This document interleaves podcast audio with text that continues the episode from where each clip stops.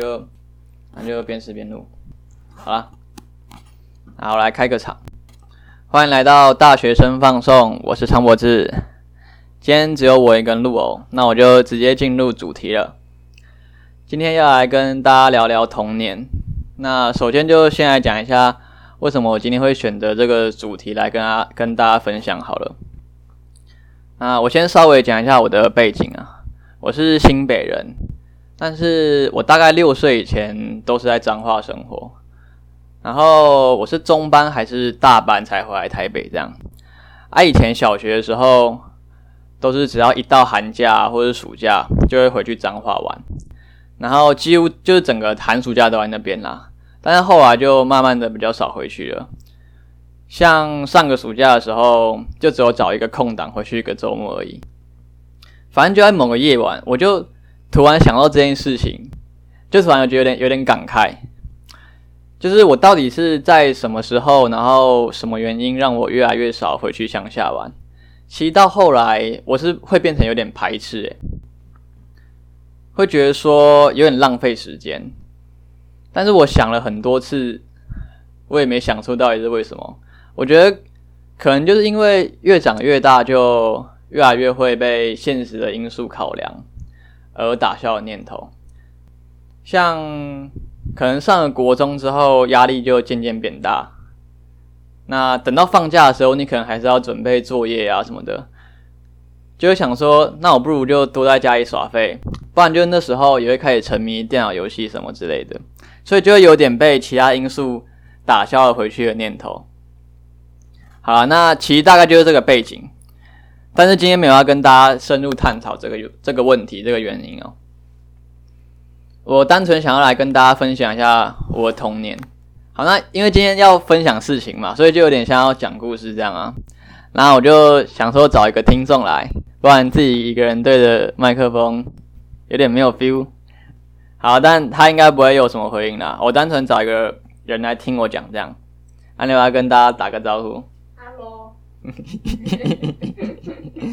啊，在开始之前，一定会有人觉得说，我也才几岁，还讲什么童年啊？可是这，可是这边我就要讲一件事，就是在中秋节的那个年假，我回台北，然后我就无意间听到一个我一个国小二年级的表弟说，我小时候很喜欢吃巧克力，耶，可是现在不喜欢了。那时候我也有 OS 啊，想说你才几岁，在那边什么小时候？可是我后来想想，其实没错啊，童年或是小时候什么的，其实就是相对的嘛。对我表弟来说，三岁的时候就是他的童年啊。那我爸妈现在的生活，对我阿公阿妈来说，其实也就是他们童年。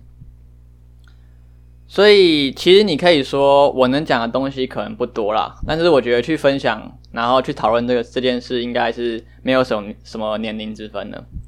好，那回归正题，有点扯太远了。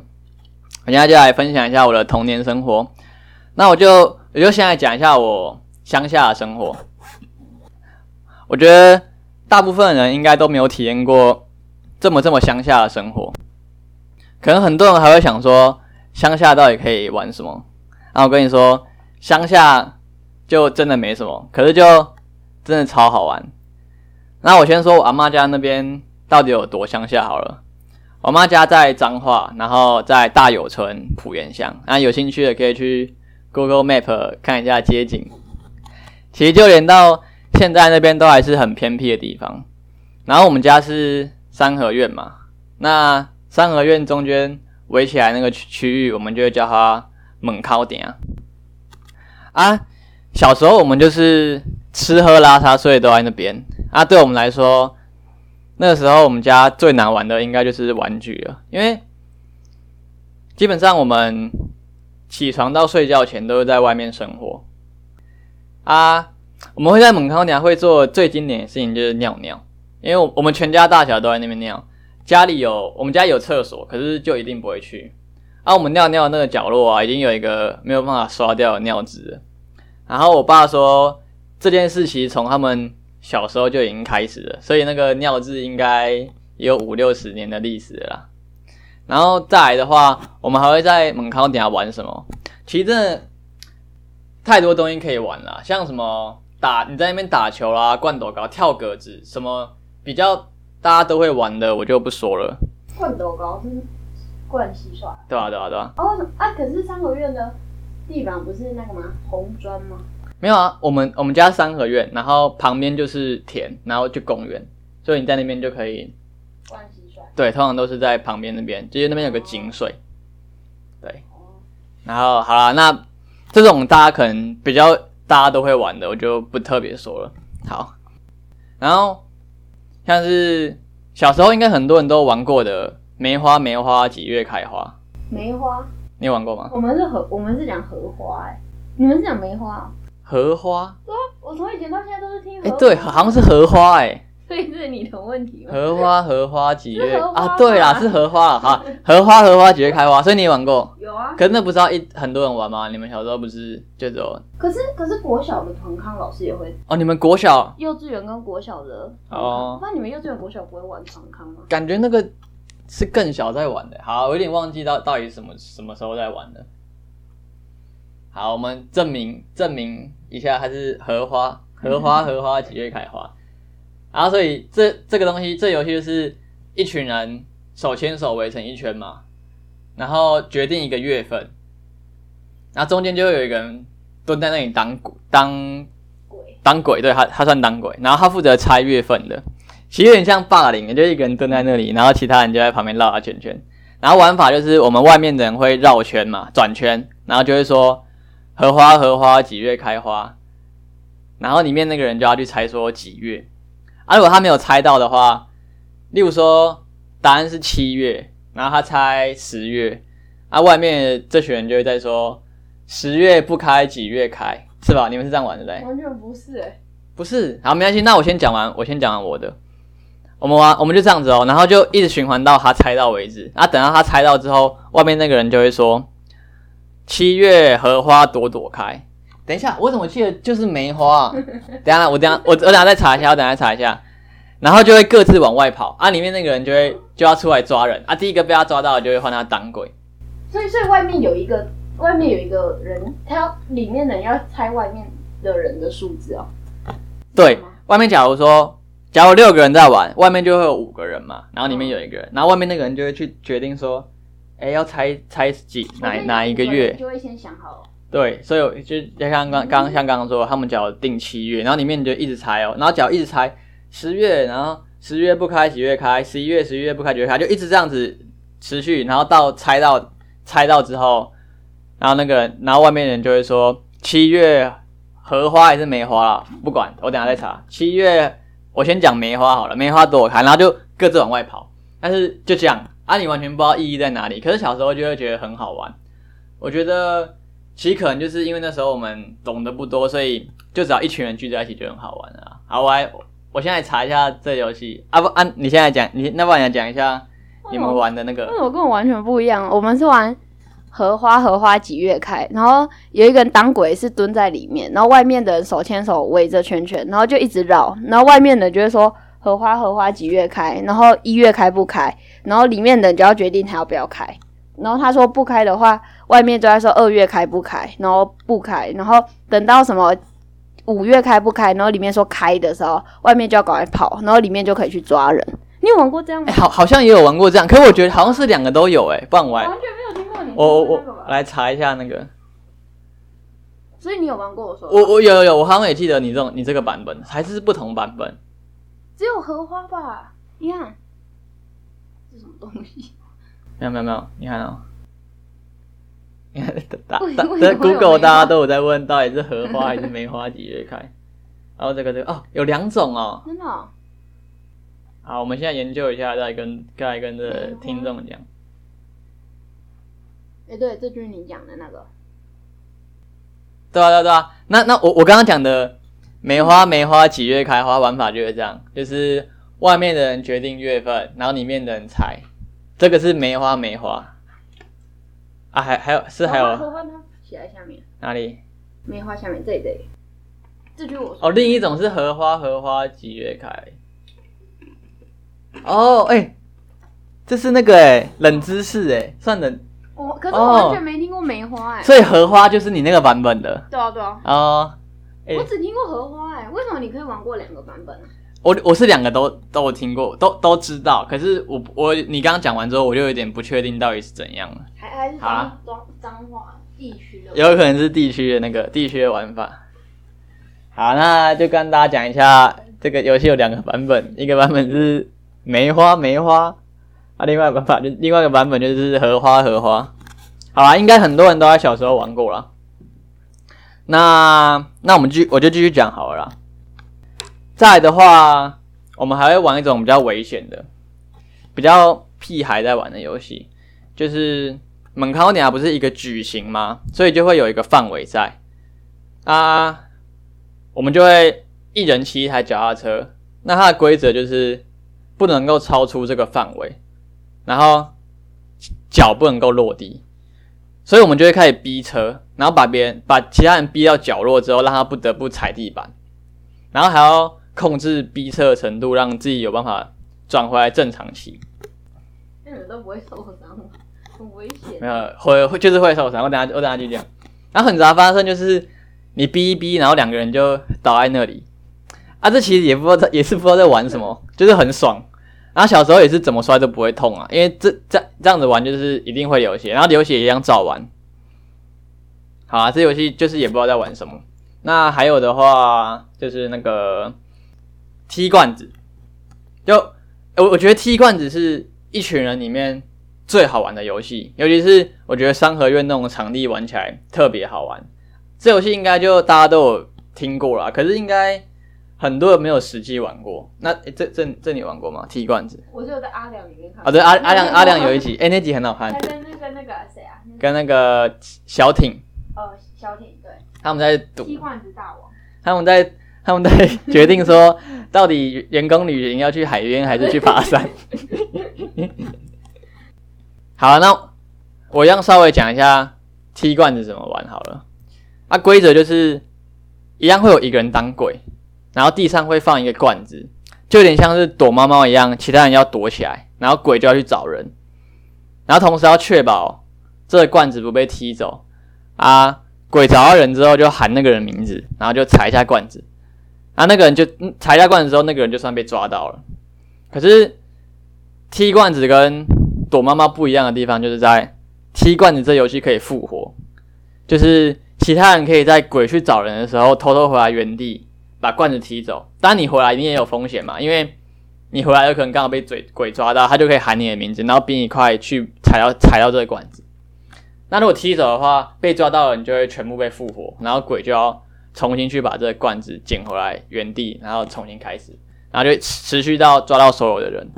然后这种游戏啊，一定会发生一种情形，就是鬼玩到走形，他不管怎么样都找不到人，然后他就会像我小时候，我就会直接好像要去房假装去房子里面抓人，然后就直接进去吹冷气喝饮料了，就跟其实就跟躲猫猫一样，那些躲得最好的人，到最后就是大家都没爱玩了。然后他结果他自己一个人在那边躲。好啦，那再来踢罐之外，在我们还会玩就是鞭炮啊。讲到鞭炮的鞭炮鞭炮，讲到鞭炮的话，我就要提一下地雷包。啊，有点开卡痰了。好，还是我们先休息一下好了。哎、你有玩过闪电 BB 吗？你有听过那个东西吗？没，有，真的哦、三 B B 什么？就是就是鬼要来抓你的时候，你就要说它闪电，嗯，然后别人救你要说 BB，是是这样吗？是 BB 吗？我我我有，可是好像是不一样的。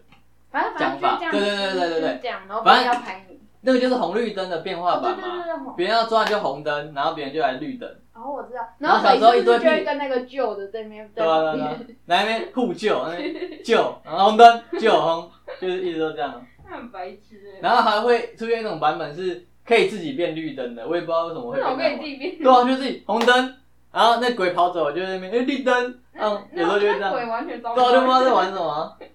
好白痴。刚刚讲到，哦，刚刚说要先提那个地雷包嘛，嗯那我就先来讲一下地雷包好了。哎、哎、你知道地雷包是什么东西吗？完全不知道，我以前只玩过仙女棒。所以你连鞭炮的很多种类都没玩过。对啊，因为我爸妈，我我们家就就会说那很危险，他就不会跟我们碰。好，那那我就先来讲一下地雷包。然后其实地雷包就是一个很像饼干的那种塑胶包装，就是你吃一个圆形饼干啊，这种正方形的塑胶包塑胶包装，然后它它按下去之后就会慢慢膨胀，然后到最后就爆炸。小时候其实就很喜欢这种会爆炸的东西，但是其实相对于鞭炮啊，你可能就觉得这种东西有什么好玩的？可是它吸引的人点，我觉得主要是因为这个东西要收集，就是地雷包不是你用多少钱就可以买到多少包那种，而地雷包它的获得方式是你要去书店或者是杂货店，然后它会有一个专门来抽地雷包的红包袋。有点像现在在抽一番赏那样子，所以地雷包抽走，他不是去没有没有他不能，他他就是不能让你说，哦，我今天要去买几包，没有没有没有，不能不能这样，他是因为很危险哦。不是他不会危险，我觉得就是就是一种他行销的设计啊，他就要这样用，让你用抽的，他你才会觉得更好玩啊。因为我刚刚也说了，他一定没有鞭炮好玩，所以他吸引人的点就是因为他要收集。然后刚刚说到。就很像你在抽一番赏嘛，你要去撕开那层纸，然后他就会告诉你说，哦，你中了一包，中了五包，或是明谢惠顾，所以很长，就是因为有这个随机性啊，而且常常就明谢惠顾，所以才更凸显这个地雷包的好玩。然后记得那以前就是一抽一抽一个就是五块钱这样。好，那我就那我继续来讲鞭炮好了。我觉得鞭炮应该是我小时候玩过最好玩的东西。哎、其实。其实应该也不能说最好玩啊，就是因为鞭炮比较稀有，不是零成本就可以玩的，不是像我们刚刚在那边什么梅花梅花，它就是一群人聚在那边就可以玩的。所以这种不是零成本的话，那你就会又是很稀有，你就会特别期待。那鞭炮我们通常就是暑假跟过年会买一次，就是寒暑假会各买一次啊。然后我还记得就是到了寒暑假的时候啊，我妈就会给我弟给我跟我弟一人一个那个。鞭炮的采购单，然后金额的话就是一人各五百块。为什么你妈会要会会同意你买鞭炮？不会，就因为他们小时候，我应该是我爸他们小时候就在玩了，所以他们也不会觉得我们玩特别危险。而且那边空地就很大，你那边放，你其实你用香这样点一下就跑也还好。所以他特别给你零用钱买鞭炮。那不算零用钱，就是你到了那个时候，他就会说，他就给你一个。鞭炮采购单啊，我我找到可以，我在我在那个抛给大家看那个鞭炮采购单，然后我们就会拿到之后，我们就会一人五百块，然后就去勾我们自己想要的，然后到最后就会送来一人一袋这样，然后这大就是大概这就是我第一次接触理财这个概念，因为有些东西，例如说什么飞龙土猪啊，它可能就是一次就卖一大盒，然后两百块，啊，我们不可能把两百块的额度就放在一个品相上面嘛。所以我就要跟我弟去协商说，哎，我们合买一个之类的。然后其实不同时期我们玩的鞭炮种类也不太一样。像最刚开始接触的时候，通常就会玩一些放置类型的，像火树银花。那像火树银花就是一个长方形的纸盒，然后里面就装两个圆筒，你就只要把它放在地上，然后点燃之后，它就会一个圆筒先喷出火花，然后再接另外一个。那讲到火树银花，一定很多人也做过一样的事。如果有玩过鞭炮的话，就会拿一大堆，你能拿十几个火树银花，然后把它的盒子全部拆开，里面就会剩下两个圆筒嘛。那我们就会把它的头跟尾巴接在一起，把每一个头尾接在一起，然后就排成一排，然后一个人就从头点，另外一个人从尾巴点，然后他就会连续的放，一路从外面一路放到中间，然后不然就是排成一个圆圈这样，那就会特别的精彩。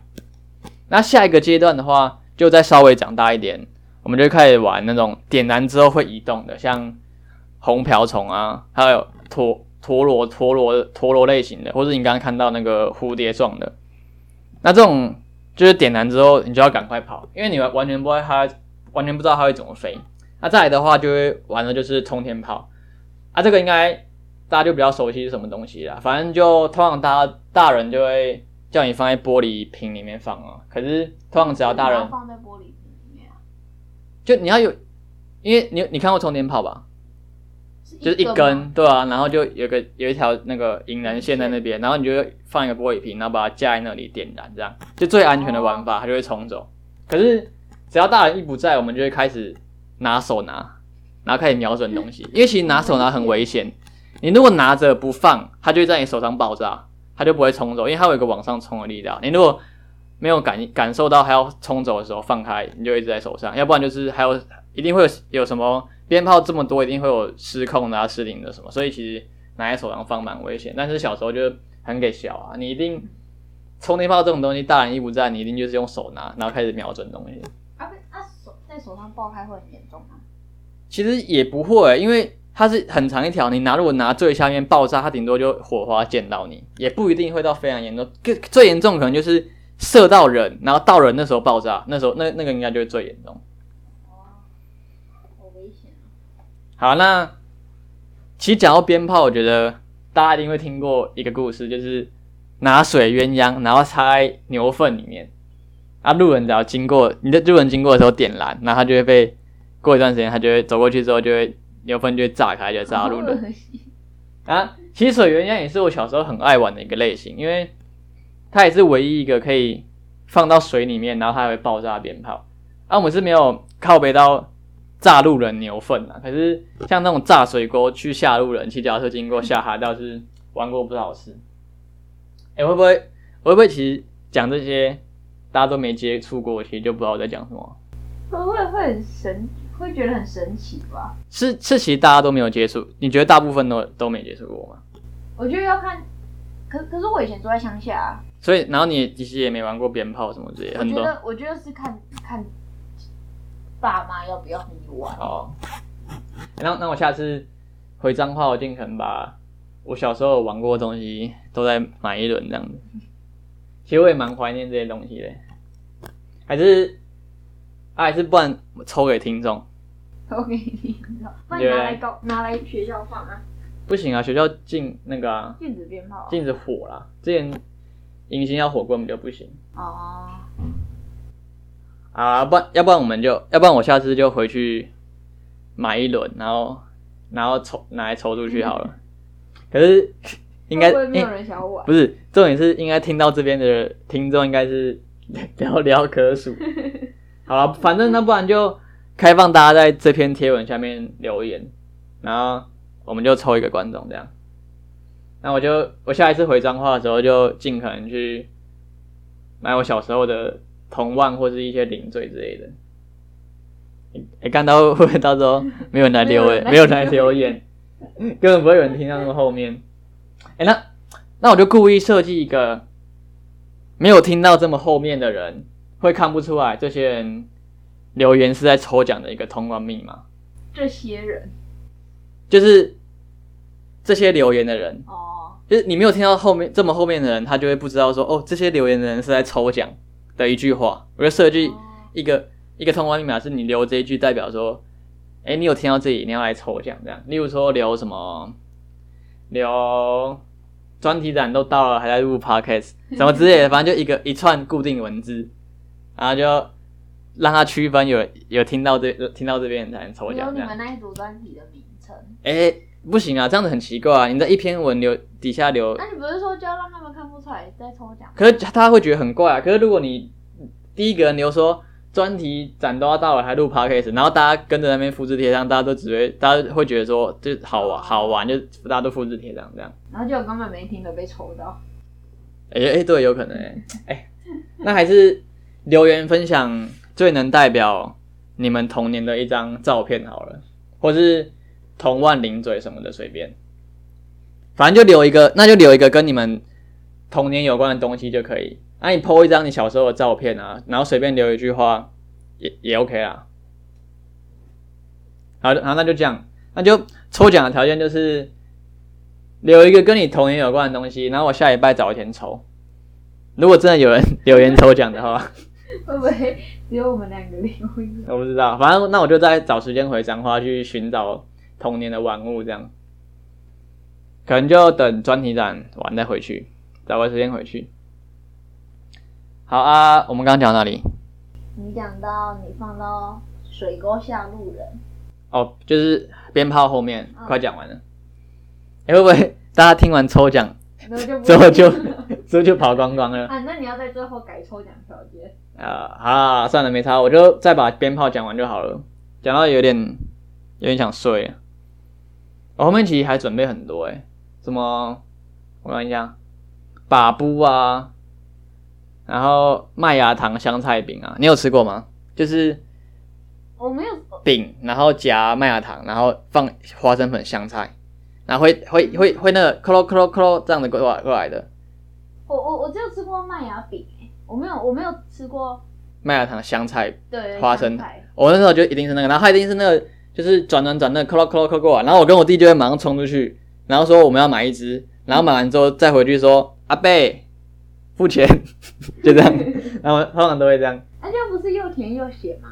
可是就是小时候吃那个就觉得很好吃啊，你说就又麦芽糖，就不知道哎、童年的味道吧。可是现在都没了、啊，现在有啊，现在花生卷冰淇对啊，可是是那那就不算，那就没有童年的那种那种，因为他那种是 clo clo，然后到你家，他是到处巡回，他跟到你家之后你没买到你就没了他就会走了。哎、那那你小时候会不会有那种推推蹦冰糖的？哦，蹦冰汤，我我我后面有没有有没有来来讲？蹦冰汤也是小时候一定会遇到，就是吓到欸，对啊他就是就是他要抱了之后还会在那边喊，还会吹哨子哔，然后说说的那个什么蹦哎、什么之类的东西，会还会提醒大家说什么时候要爆了。